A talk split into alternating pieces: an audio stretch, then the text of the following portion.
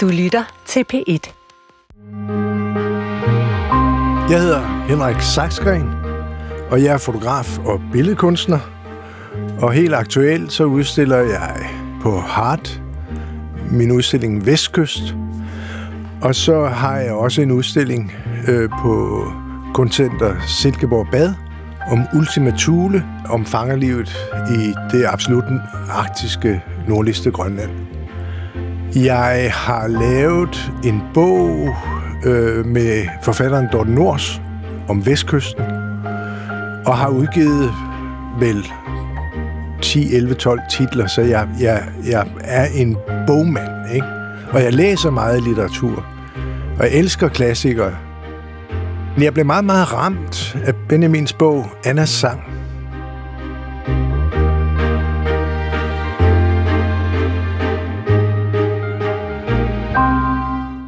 Jeg blev fuldstændig fanget af den her roman. Og det er dig, Benjamin Koppel, der har givet mig den der fantastiske oplevelse. Det er jeg glad for. Jeg vil sige, at Annas sang, den tog jeg i næsten et hug på lydbog. Fantastisk. Og jeg må indrømme, at jeg kunne ikke lige se Ibn Jejle som oplæser af sådan en bog, men hun var fremragende. Og så ankom familie og naboer ellers i Hobetal, for Bruches skrig rungede i hele Fjolstræde, og rygterne om Avrum løb. Hvad er der sket? Spurgte Lille Moshe, da han satte sig på knæ foran sin søster, og trøstende tog hendes hænder i sine. Hanna skulle lige til at åbne munden og forklare sin onkel problematikken, men Lille Moshe kom hende i forkøbet. Det er Avrum, svarede han sig selv, rapt, hvilket ellers ikke normalt var hans facon. Han kærester med en chikse. Han udtalte ordet med så stor kraft, at spyttet stod ud af munden på ham. Bruche faldt om på gulvet og skreg, som var hun besat af en dæmon, en dibuk, der forsøgte at stjæle hendes sjæl og æde hende indenfra. Jeg følte jo mig lukket ind i en familie, som var så øh, facetteret og, og, og rig, at jeg følte det som et privilegie at få den indsigt i den her familie. Du må jo have oplevet nogle af de her ting, når du kan skrive dem så levende. Altså, det er jo helt, helt vildt, som, øh, som, som du facetterer det her liv. Altså, jeg, jeg kan sige til de, som ikke har læst bogen, den handler om en jødisk familie, der bor i Krystalgade i København. Begynder måske sidst i tyverne, men, men meget i trediverne. Og øh, som er fire sønner, og så lillesøster Hanna. Og Hanna kommer til at betale hele prisen for de fire sønners øh, insisteren på at frigøre sig fra det her miljø. Du lægger faktisk mere til min forståelse af det jødiske miljø i København, end Pontoppidan gjorde i Lykkebjerg. Jeg synes, din beskrivelse af et jødisk familieliv er så billedskabende. Kom ind og sæt dig, knægt, sagde Jitschak roligt og gelejtede sønnen hen til spisebordet. Alle husstandens toogtyve stole var klemt sammen om det store, ovale bord, som var blevet forlænget med alle de ekstra plader, der var tilgængelige. Jitschak fik Bruche placeret på stolen over for Avrum og satte sig selv ned ved siden af. Lille Moshe satte sig på den ene side af Avrum, Moria på den anden. Enkefru Birnbaum satte sig også med stor alvor, ligesom herre og fru Finkelstein gjorde sig det behageligt omkring bordet og tog godt for sig af de små mundrette aprikoshapsere. Ezekiel satte sig også ned, men blev straks skændet væk af Mendel Fuskæger, der var kommet ilende sammen med rabbiner Hillel Melchiors assistent, Israel Wittmeier, der i rabbinerens fravær måtte gøre det ud for en gudelig forbindelse og religiøs autoritet. Der sænkede sig en ildevarslende tavshed. Og netop som Lille Moshe med stor selvhøjtidelighed fik lagt ansigtet i de mest bekymrede folder, bulrede Store Moshe ind ad døren med lillebror Jakob halsen efter. Kommer vi for sent? Udbrød han forpustet. Alle kiggede op, men ingen sagde noget, og enkefru Birnbaum fik viftet dem ned og sidde med en håndbevægelse, som signalerede, at der var vigtige begivenheder i vente. Pontoppidan ved vi jo alle sammen er en af vores aller, aller største forfattere, men jeg synes bare, Benjamin, han, han, øh, han i hvert fald supplerer med en ny indsigt, ikke? Jamen, det er jo utrolig stolt over, du ja, siger, ja. Henrik, og, og glad for, og Og øh, altså det, jeg er jo vokset op i en ikke-jødisk familie, hvis jeg nu starter der, så har jeg trukket tæppet væk fuldstændig under hele samtalen. Ja. Øh, men min, min farfar, Herman, som jeg var meget tæt med, de var, han var den ældste bror. De var fire brødre, og så kom øh, Anna som den femte. Ja. Og de var børn af polske, jødiske skræddere, indvandrere fra Polen. De ville have været til, mine oldeforældre, de ville have været til New York. Pengene rakte til København, og så fik de børn, og så blev de her. Ja. Og mine oldeforældre, de var selvfølgelig religiøse og jødiske, og opdrog børnene i, i den jødiske både religion og tradition. Øhm, det stoppede så i min familie, kan man sige, da min farfar blev gift med en fyns pige, som blev min farmor. Hvilket betyder, at min far ikke var opvokset jødisk, og det er jeg så heller ikke. Men hele, hvad skal vi sige, den jødiske måde at være familie på, ja, og den jødiske kultur, og den jødiske humor, øh, er jo gået igennem generationer. Øh, og på den måde er det jo, skriver jeg, hvad skal vi sige, fra noget, som jeg kender utrolig godt, nemlig det der fællesskab, den jødiske families fællesskab. Øh, og dermed interesserede jeg mig også meget tidligt for, for, hvad skal vi sige, jødedom, og ikke mindst forfølgelsen af jøder, som jo har eksisteret i to tusind år, og som er en ongoing ting, og som vi jo har set utrolig mange forfærdelige øh, eksempler på. Og, og den forfølgelse betyder jo også, at, øh, hvad skal vi sige, de jødiske familier, også vores familie, for, hvad skal vi sige, nedarvet en eller anden form for øh, sammenhold, som er endnu stærkere, for det bliver det nødt mm-hmm. til at være, fordi man er nærmest parat til instinktivt at skulle tage flugten, når det skal være. Ja, ja, ja. Jeg er vokset op i Randers i en, øh, en lille øh, småborgerlig familie, hvor vi var tre øh, børn og en far og en mor. Øh, og hverken min mor eller far havde nogen som helst øh, musikalsk eller musisk øh, øh, lidenskab eller indsigt. Nu er de døde begge to, og jeg, og jeg skal jo ikke tale grimt om mine forældre, men jeg, jeg synes egentlig ikke, at de, at de bibragte så meget øh, sådan kulturelt til, til familien. Vi, jeg, jeg kan godt genkende noget af det her øh, familiesammenkomst, øh, som vi havde hos mine bedsteforældre om lørdagen og sådan noget.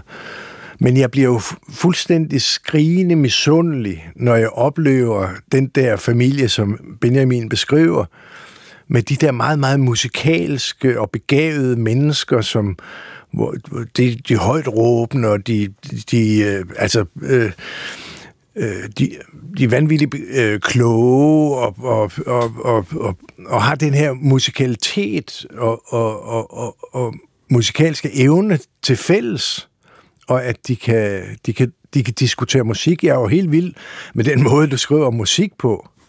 Altså, jeg har jo øh, jeg har hørt Brahms her til formiddag. Nå, fantastisk. Ikke? Øh, Dejligt. Fordi at du beskriver det så smukt. Når hendes fingers anslag på tangenterne fik hamrene i klaveret til at slå strengene an, fik instrumentet på en nærmest magisk måde sagt de rigtige ting til hende. Tonerne, musikken lod hende aldrig i stikken, uanset hvad hun forsøgte at spille. Hun lagde venstre hånd til rette over tangenterne, slog tonen G an, tøvede lidt, og fingrene fortsatte så, helt af sig selv, med tonerne C, D, S. C-mol passede til hendes bedrøvede sindstilstand. En langsom melodi foldede sig ud, og pludselig huskede hun brudstykker af teksten til den mindelead, der begyndte nøjagtigt, som hun lige havde spillet. Brahms havde bygget den langsomme, smukke anden sats af sin første klaversonate på en gammel tysk kærlighedsvise.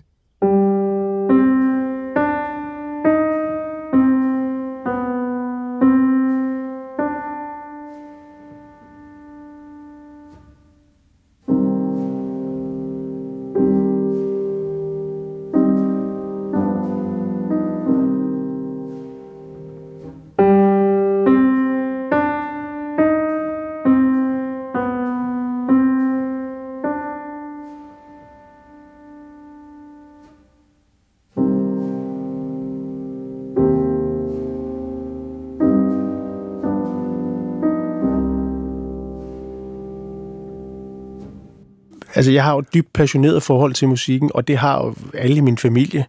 Øh, og, og derfor var det også spændende og, og vigtigt for mig at prøve at udtrykke den passion, også igennem nogle af mine karakterer i Annas sang. Øh, fordi jeg synes, dybest set, kunst handler jo om at, at give nogle oplevelser videre.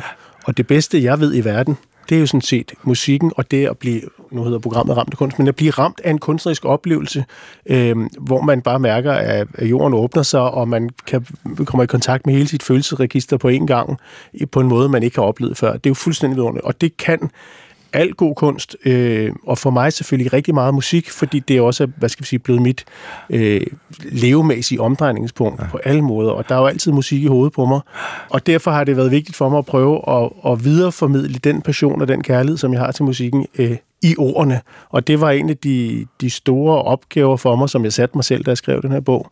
Øh, det der med, hvordan kan jeg fortælle og formidle øh, den kærlighed i På, på et helt andet plan, eller på en helt anden måde, end jeg gør, når jeg står og spiller saxofon.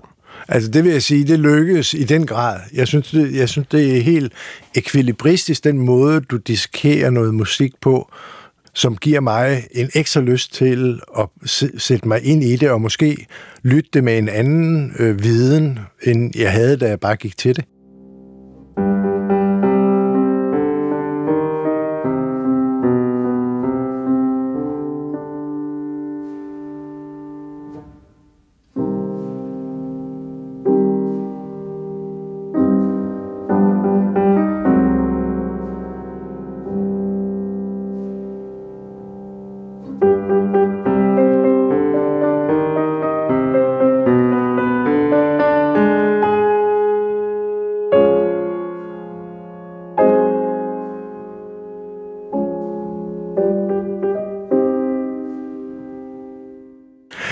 Altså, øh, udover at, at, at Anna, eller som hun hedder bogen, Hanna, ja. Selvfølgelig er, er min held, og hende, min omsorg, øh, bekymrer sig om, øh, fordi hun har så hård en skæbne, synes jeg.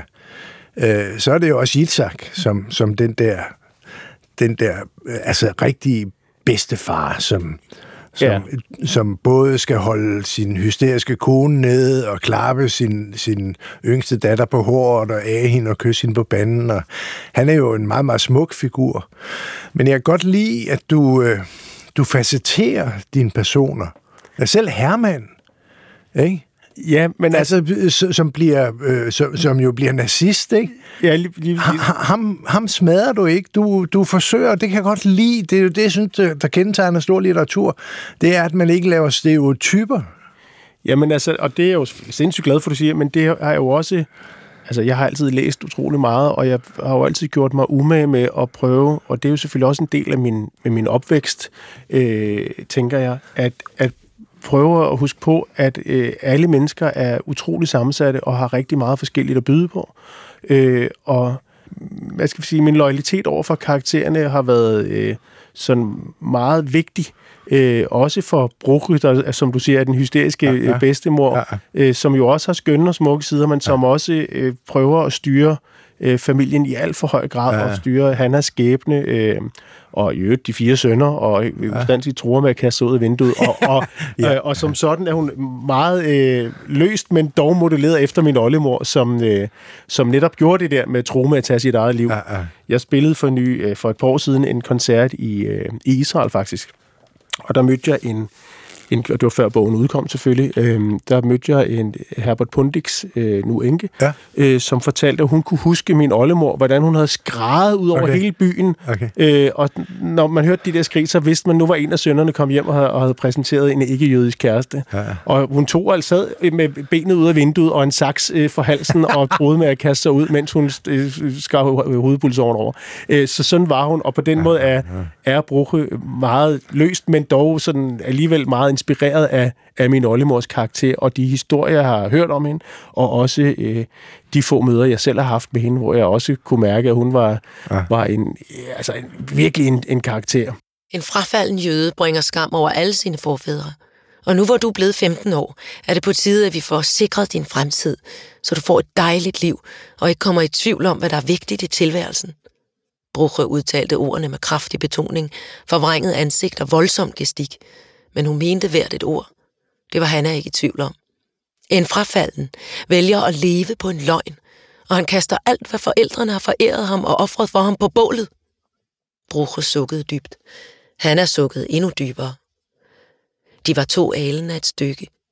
De lignede hinanden med deres store brune øjne, sorte bløde øjenbryn, en slank feminin næse med et lille karakteristisk dryp mellem næseborene, en markant hage, elegant svunget brunligt hår, selvom bruchus var kunstigt, der lagde sig som det blødeste fløjl på deres skuldre, store ører med frit svævende øreflipper, dybrøde store læber, porcelænshvide tænder, så fine og lige. Når alt kommer til alt, så er familien det eneste, vi har. Hanna kiggede på sin mor med et opgivende blik, og hendes skuldre sank en smule. Og det er op til dig at føre slægten videre. Vores viden, vores traditioner, vores kærlighed.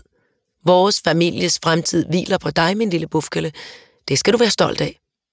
Bruche kyssede hende på håret. Du bliver en smuk brud. Jeg er lidt interesseret i, fordi nu har du jo kendt Anna. Ja. Og, og bogen bygger jo på mange af hendes breve. Ja. Men hvordan rent arbejdsmæssigt? Altså, da, altså hvornår, hvornår ved du, at her, er, her har du stof til en, en slægtsroman? Man kan sige, jeg, den rigtige Anna, min farfars lillesøster, opsøgte jeg i omkring to tusind og syv. Der er hun seksogfirs år gammel, okay, eller sådan noget lignende. Og øh, jeg har vokset op med at kende min farfar og hans tre brødre. Min farfar øh, og jeg, vi var rigtig, rigtig gode venner. Det var altid ham, der skulle med til min fødselsdag øh, som barn. Øh, og, øh, og hans tre brødre kendte jeg, de var søde og sjove og musikalske og fantastiske og underholdende og alt muligt. Øh, jeg var tolv år, før jeg overhovedet fandt ud af, at der var en lillesøster. Okay. Øh, og jeg hørte aldrig rigtig om hende, andet end jeg havde en fornemmelse, at hun var lidt mærkelig og lidt sær og havde øh, kappet forbindelserne til familien. Og hun boede i en forstad til Paris, og det var ligesom det. Så vidste jeg ikke mere. Øh, og i to tusind og syv, der øh, min farfar er død for længst, da han døde i otteoghalvfems, og jeg spiller rigtig meget i Frankrig fra årtusindskiftet øh, dernede hele tiden, og så tænker jeg, nej, nu ringer jeg sgu til hende, det kan jo være, at hun vil mødes. Det kan være, det er sjovt, det kan også være, hun er sær og mærkelig, og så øh, kan det være, at det varer ti minutter, så var det det. Ja, ja. Så jeg ringer til hende, og øh, hun bliver enormt glad for, at jeg ringer. Og jeg siger, jeg skal spille en koncert i Det Danske Hus på Champs-Élysées. Har du lyst til at komme ind og, og være, møde, møde mig og høre koncerten? Og hun siger ja. Og hun drøner ind i sin lille bitte bil og parkerer på tværs på Champs-Élysées. Ja. Øh, I en alder af syvogfirs, og farer op ad trapperne og omfavner mig og præsenterer alle som øh, mig, som hendes nevø. Okay. Øh, er også mennesker, hun ikke kender, ude på gaden. Og det er min nevø, og alt det der. Ja. Øhm, og så lærer jeg hende at kende, og så begynder jeg at besøge hende i Paris, der i den lille forstad Crépy-en-Valois, øh, for femogfyrre kilometer uden for Paris. Øh, og på det her tidspunkt er hendes mand lige død. Og jeg finder ud af, at hun er ikke spor sær mærkelig, men hun har været familiens dårlige samvittighed altid, fordi hun blev parkeret i det her arrangerede ægteskab lige efter krigen, lige efter anden verdenskrig. Og, øh, og det vidste de godt i familien, at det var noget lort. Ja. Men de kunne ikke rigtig gøre noget ved det. Og hun kunne heller ikke rigtig gøre noget ved det, for nu var hun blevet placeret dernede, og hun fik tre børn med ham her, øh, den franske mand, som faktisk var en tyran. Han var jo også placeret i et arrangeret ægteskab, som han ikke havde lyst til. Øh, og han lod det spark ud over hende, så han var både øh, fysisk og psykisk voldelig, og, og, og ham levede hun med i tres år. Og da først han dør, så blomstrer hun op, og det er lige der, jeg lærer hende at kende. Og jeg begynder at besøge hende, og hun er en pragtfuld kvinde. Hun øh, ligner min farfar og hans brødre så utrolig meget, men en kvindelig udgave. Ja. Hun har fuldstændig samme gestik, fuldstændig samme mimik, udtaler ordene på samme måde. Så vi bliver enormt gode venner, og jeg bliver pludselig hendes anker tilbage i familien, som hun har håbet på i tres år, men ikke troet, at hun skulle genfinde.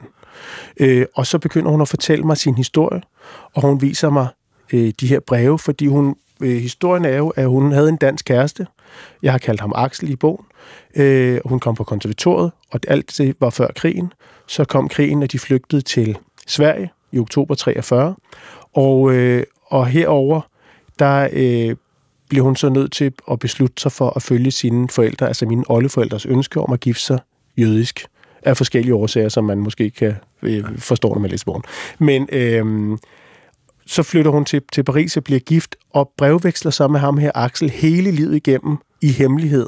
De ses aldrig igen, og det er også rigtigt det her. De ses aldrig igen, men de brevveksler hele livet igennem. Og hun beholdt hans brev. Han beholdt ikke hendes. Han blev gift og fik selv tre børn, og jeg har kontakt til hans børn. Okay. Øhm, og han har, de har ikke vidst noget om denne her. Og man kan vel dårligt kalde det en affære. og alligevel var det jo en, oh, en livslang kærlighedsaffære. Det var en ikke? kærlighedsaffære. Ja, ja, ja. Øh, men på skrift. Ja, ja, ja. Og håndskrevne breve og luftpost, ja, ja. helt tynde og tætskrevne breve, ja, ja. for man skulle øh, udnytte alt papiret. Ja. Øh, og hans breve til hende så jeg så, og hun fortalte mig, hvad hun havde skrevet til ham. Og det gjorde mig selvfølgelig fuldstændig fyr og flamme, fordi jeg synes, den her historie var så fantastisk ja. og vigtig at fortælle. Jeg har, jeg har et spørgsmål... Øh Hvornår i processen finder du ud af, at det her magter du altså, altså ovenikøbet, ovenikøbet eksemplarisk og skrive litteratur?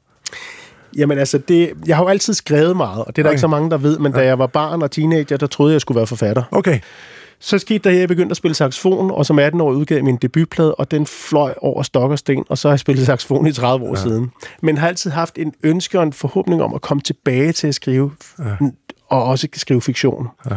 Øh, og med, med Annas fortællinger, så vidste jeg bare, at det her, det skal jeg skrive, fordi det er simpelthen en for, for stærk historie. Og så tænkte jeg, altså... Kan jeg det? For det er klart, jeg kunne godt forestille mig, og det gjorde jeg fra starten, det her, det er fire, fem, seks hundrede sider.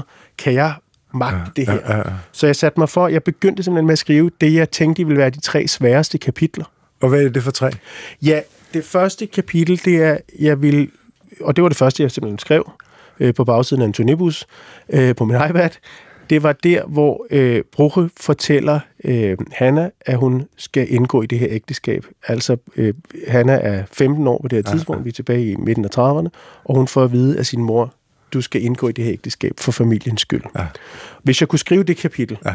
hvis ikke jeg kunne skrive det kapitel, så kunne jeg ikke skrive bogen. Nej, nej, nej. Så derfor begyndte jeg med det. Ja. Så skrev jeg, så, og da jeg skrev det, så kunne jeg mærke, okay, det, det kan jeg faktisk godt. Så tænkte jeg, okay, hvad er det næstsværeste? Jamen, det er at beskrive Hanna lige på kanten til det hele slukker, nemlig som syvoghalvfems-årig, og hun sidder og reflekterer over sit liv og sin valg og, og sine kampe, og de kampe, hun ikke tog. Kunne jeg skrive det? Ja. Kan jeg skrive øh, og formidle og forklare en syvoghalvfems-årigs status på et langt liv, som var fuld af svigt og forhindringer og bristede øh, forhåbninger?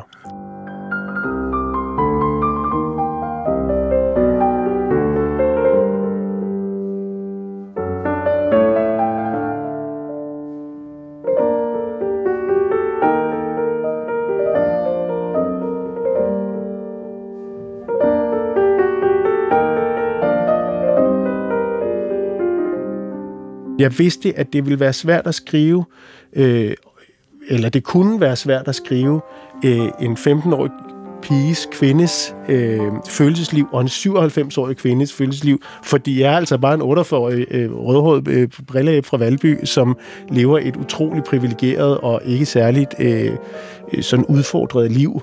Og derfor synes jeg, at de to kapitler var skidesvære.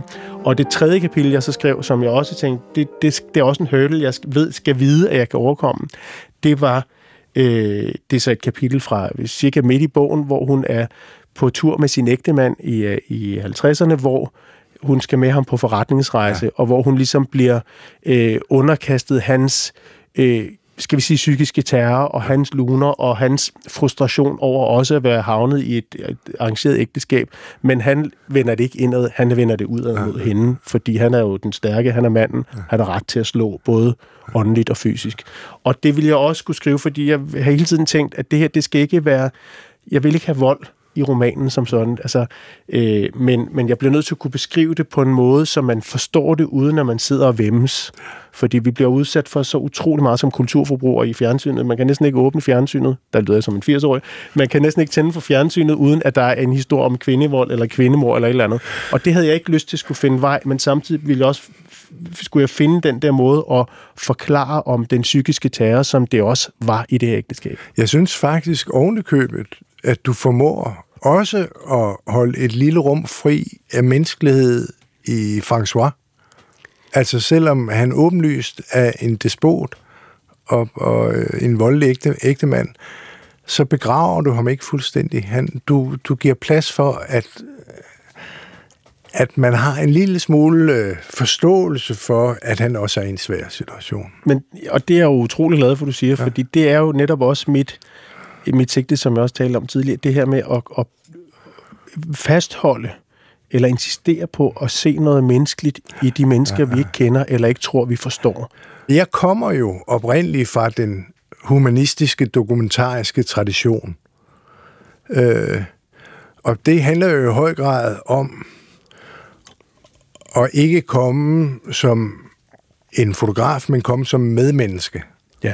Altså, og, og Steinken sagde allerede i nitten tolv, at det er fotografiets opgave at forklare mennesket for mennesket og hjælpe det til selverkendelse.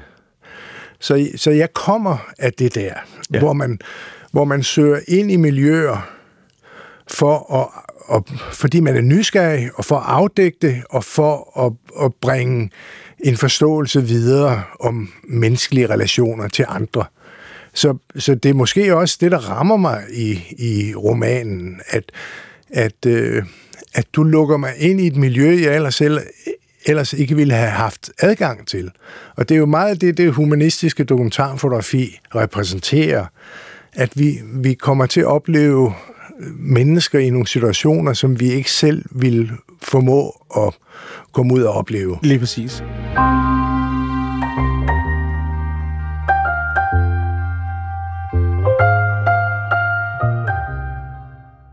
Hvad var det første gang, du blev ramt af kunst? Hvad var det for?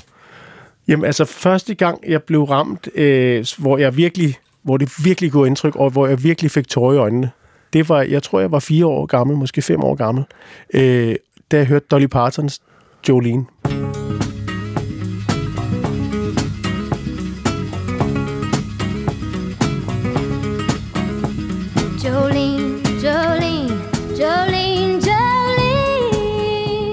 Okay. Øh, og, og, og det var egentlig de første plader, L P'er, ja. som jeg fik. Den, og så Ildfuglen, som jeg hørte ved en koncert med min farfar. Øh, Ildfuglen, Stravinskys orkesterværk. De to oplevelser havde jeg altså inden for en uge.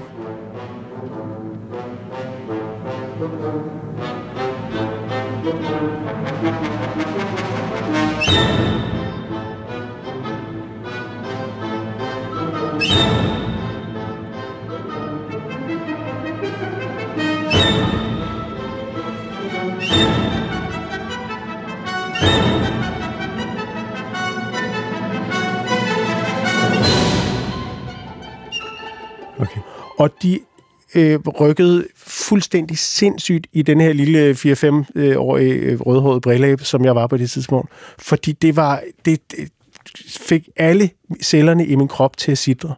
Øh, Stravinsky, fordi det var så powerfult og vidunderligt og mærkeligt og, og energisk og syret og medrivende og billedskabende. Og Dolly Parton, fordi den her historie, øh, hendes måde at, at fortælle historien, mm-hmm. øh, synes jeg havde så stor inderlighed, ja. øh, at hun sang lige ind i knoglen på mig. Øh, og så er det jo også, øh, hvad skal jeg sige, mit lille indspark til øh, hele den her øh, disput om land versus by, eller ja, ja. finkultur versus bredde. Øh, og det er en debat, som jeg synes er noget værfis, og som jeg så gerne vil simpelthen hamre ned i jorden. Den findes ikke, og dem, der prøver at køre denne her diskussion op, og s- s- s- sætte denne her splid ind i kløft ind imellem øh, befolkninger og, og, og imellem opfattelser, har fejl, tager fejl, fordi at der er ikke noget øh, misforhold mellem bredde og finkultur. Det findes ikke. Michael Jackson og Beethoven og Mozart og Stravinsky og Picasso er alle sammen totalt folkelige. Jeg synes også, det er en falsk modstilling at, at stille op. Øh. Og, jeg, og jeg vil også sige, uden, uden det kongelige teater, så havde vi jo aldrig haft Matador eller Olsenbanden. Nej, nej, nej. Tingene hænger jo sammen, nej. og vi står alle sammen på skuldrene af hinanden, og vi er alle sammen forbundne. Og det er det, jeg ønsker at slå et slag for. Og derfor synes jeg også, at det, det, jeg kunne godt have valgt noget, noget højintellektuelt uh, superjazz, som jeg virkelig er blevet ramt af. Men i virkeligheden synes jeg, det var meget skønt at vælge noget Dolly Parton, fordi jeg har da også indimellem fået skudt i skoene, at jeg har jo bare uh, vokset op med en musikal sølvske i munden, eller det, andre steder. Uh, og, og det har ikke en skid med noget at gøre, fordi for mig, der handler det om det nærvær, mm. som jeg møder, når jeg møder kunst, og, mm. og det nærvær, som jeg prøver at etablere, når jeg møder mit publikum. Det er det, det møde, som jeg synes er det vigtige. Det mellemmenneskelige møde. Ja.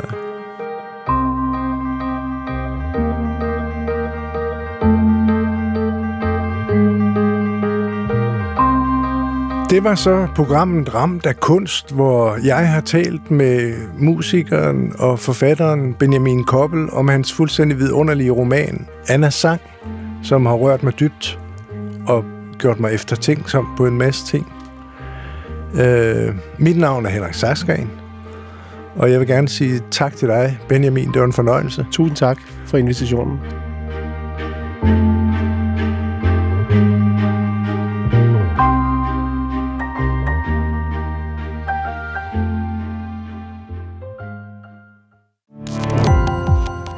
Gå på opdagelse i alle D R's podcast og radioprogrammer i appen D R Lyd.